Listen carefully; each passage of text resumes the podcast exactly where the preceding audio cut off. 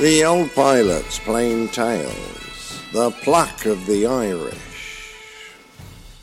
The feast of St. Patrick is today more often known by revellers and partygoers as an opportunity to wear outrageous green costumes and consume copious quantities of Guinness. In reality, Patrick was a 5th century Romano British Christian missionary and bishop in Ireland. At the age of 16, he was kidnapped by Irish raiders and taken as a slave to Gaelic Ireland, where he was forced to work as a shepherd, and there he found God. God told him to flee Ireland and that a ship would be waiting for him, which indeed took him home to become a priest. He returned to Scotia, as it was known then, to convert the pagan Irish to Christianity, and his efforts to get rid of the Druids became an allegory in which he drove all the snakes out of Ireland. On St. Patrick's Day, Lenten restrictions are lifted for the day to allow much eating and drinking, which comes from the custom of drowning the shamrock by pouring whisky over a shamrock leaf, which is then drunk as a toast. In this tale of Irish celebration told on the 17th of March, I won't be donning a tacky Irish costume and promoting a leprechaun riddled stereotype, but honouring Ireland's contribution to aviation. Perhaps best known is when Ireland, both metaphorically and geographically, became the centre of global aviation. Ireland is the closest part of Europe to North America, so it's not surprising that the first attempts to cross the Atlantic by air would end on the Emerald Isle. On the morning of the 15th of June 1919, out of the mist, a Vickers Vimy emerged. The Englishman John Alcock and the Scotsman Arthur Brown had been airborne for sixteen hours in the most trying of conditions, and they were undoubtedly delighted to see what looked like flat pasture land beneath them. Unfortunately, they had chosen a roundstone bog near Clifden in County Galway as a landing strip, and when their undercarriage sank into the wet ground, the Vimy came to a grinding halt as it nosed over. Luckily, neither airman were injured, but the Vimy needed some work before it was fit to take its place in the Science Museum of London. This event, though, wasn't the first significant aviation story to come out of Ireland. For that, we must look to Henry Ferguson, the famous tractor manufacturer. I wish I could tell you that he invented the first flying manure spreader, but whilst I can't, I can certainly tell you about his other accomplishments.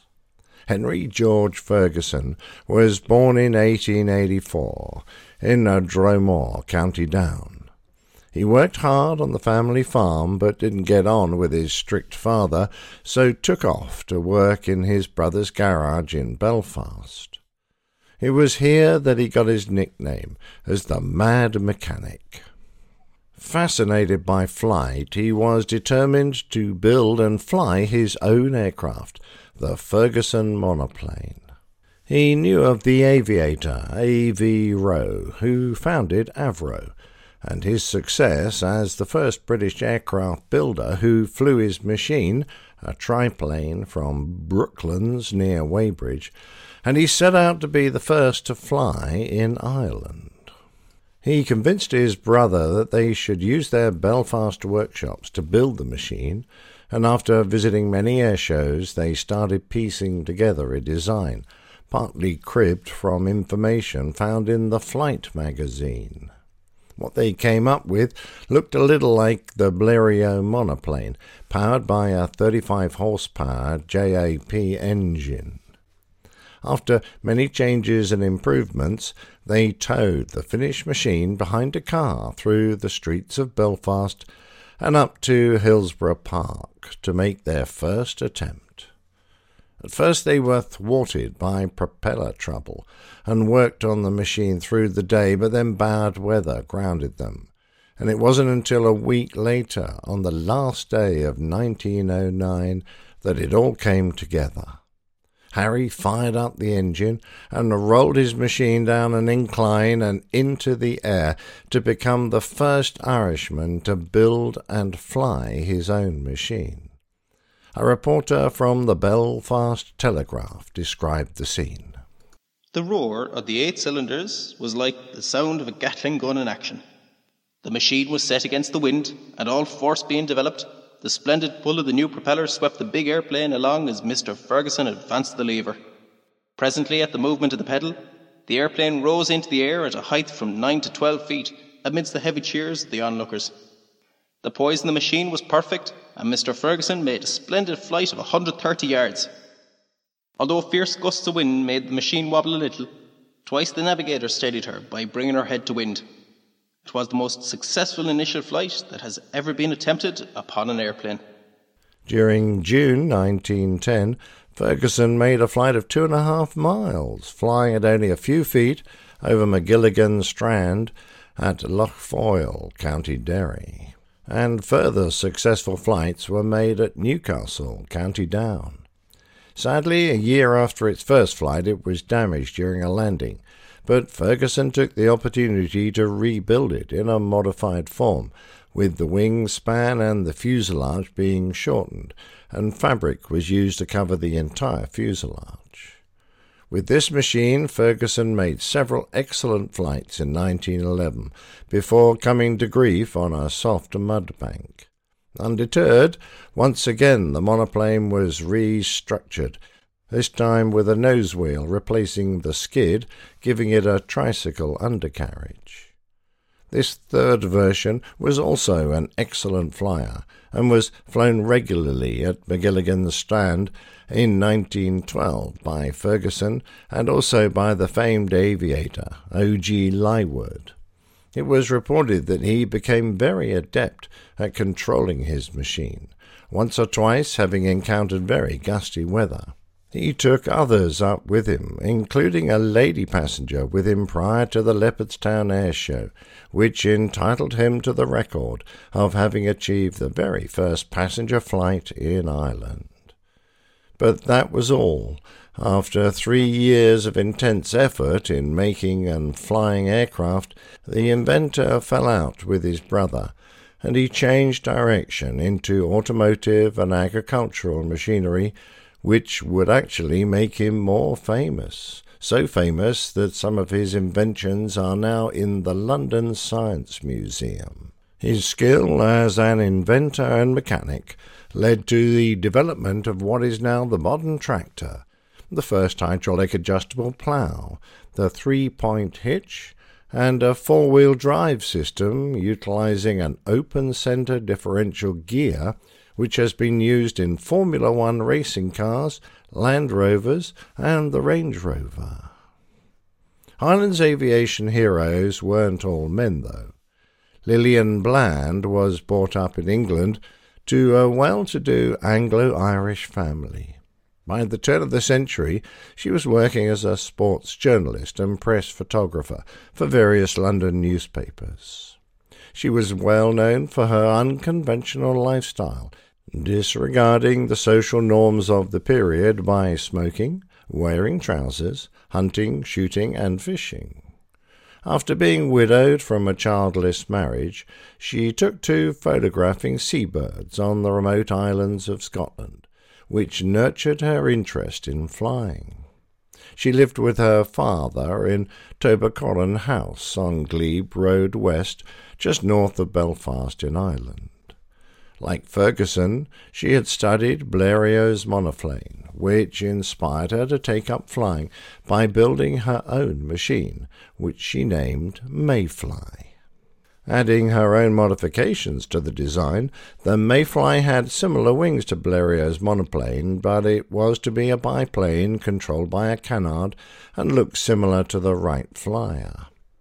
Borrowing her uncle's workshop, she first built a model with a six foot wingspan to prove her ideas would work, and then set to create a full-sized machine built from spruce, bamboo, and canvas.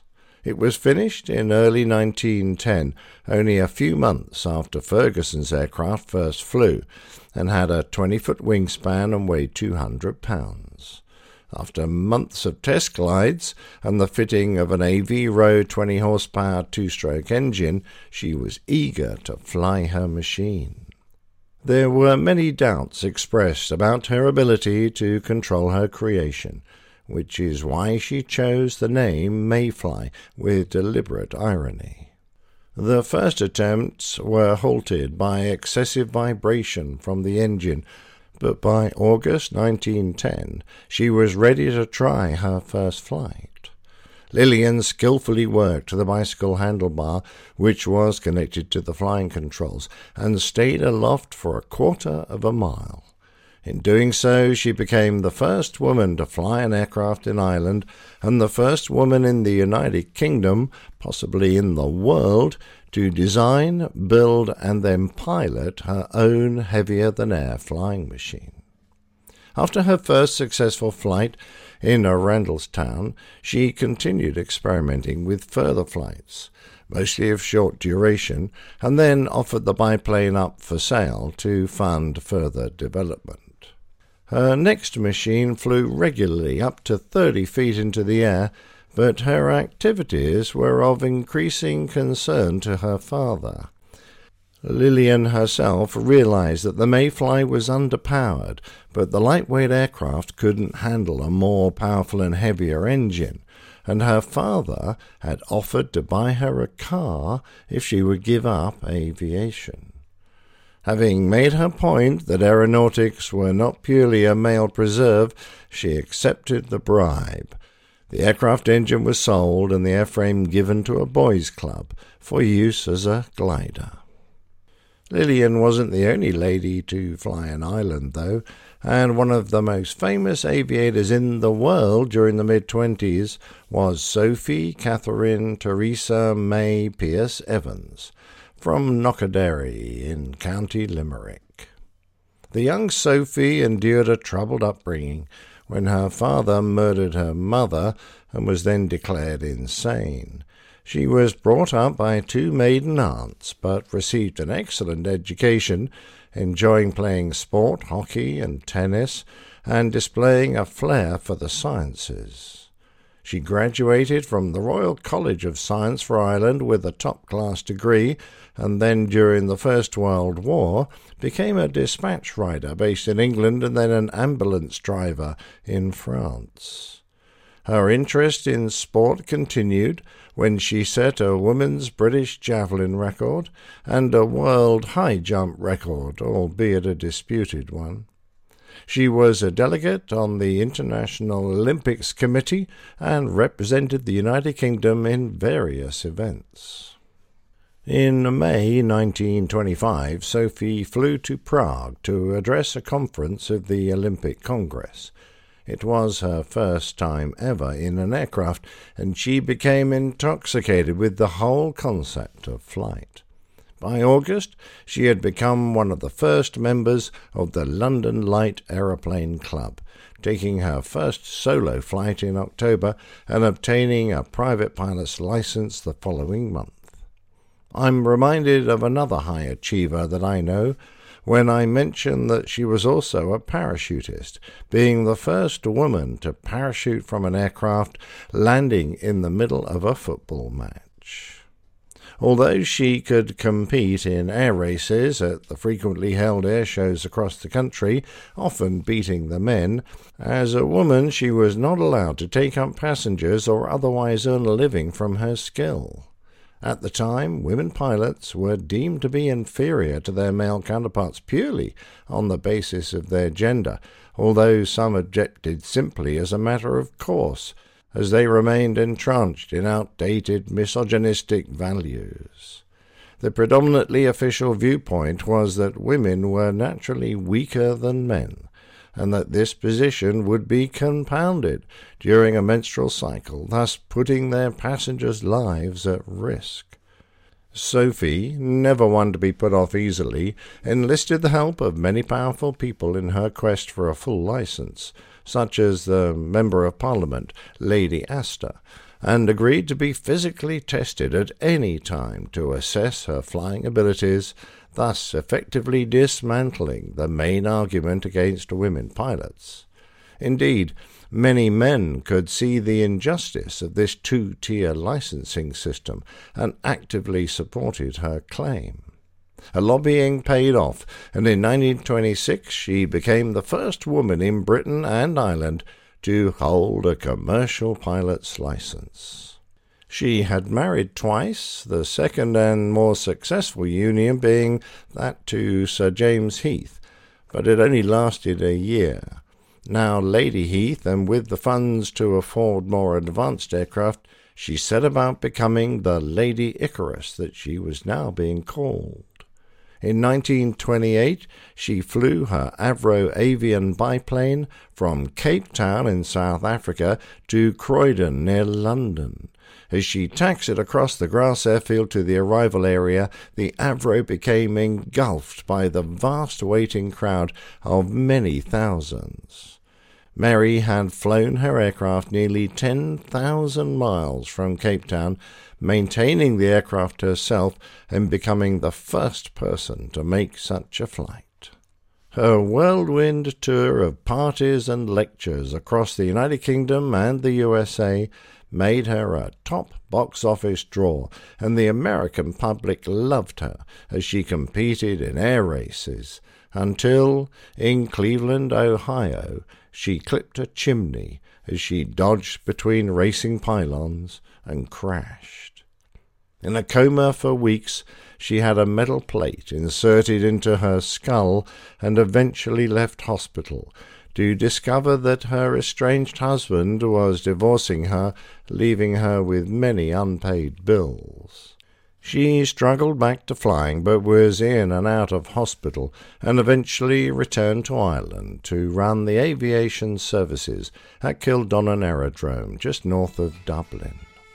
Sadly, she turned to the demon drink to assuage her troubled life, and although her achievements rivaled those of Amelia Earhart and Amy Johnson, she perished in obscurity when she died falling from a trolley car in London. Besides a small plaque on the house where she lived as a child, there's no public recognition of Lady Heath in Britain or Ireland, and her book, Women and Flying, is often found hidden away on the lower shelves of aviation libraries.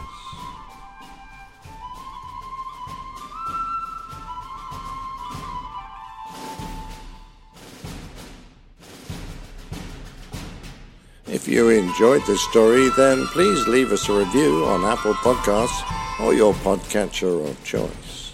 Plain Tales is a featured segment of the Airline Pilot Guy show, and you can find that at airlinepilotguy.com.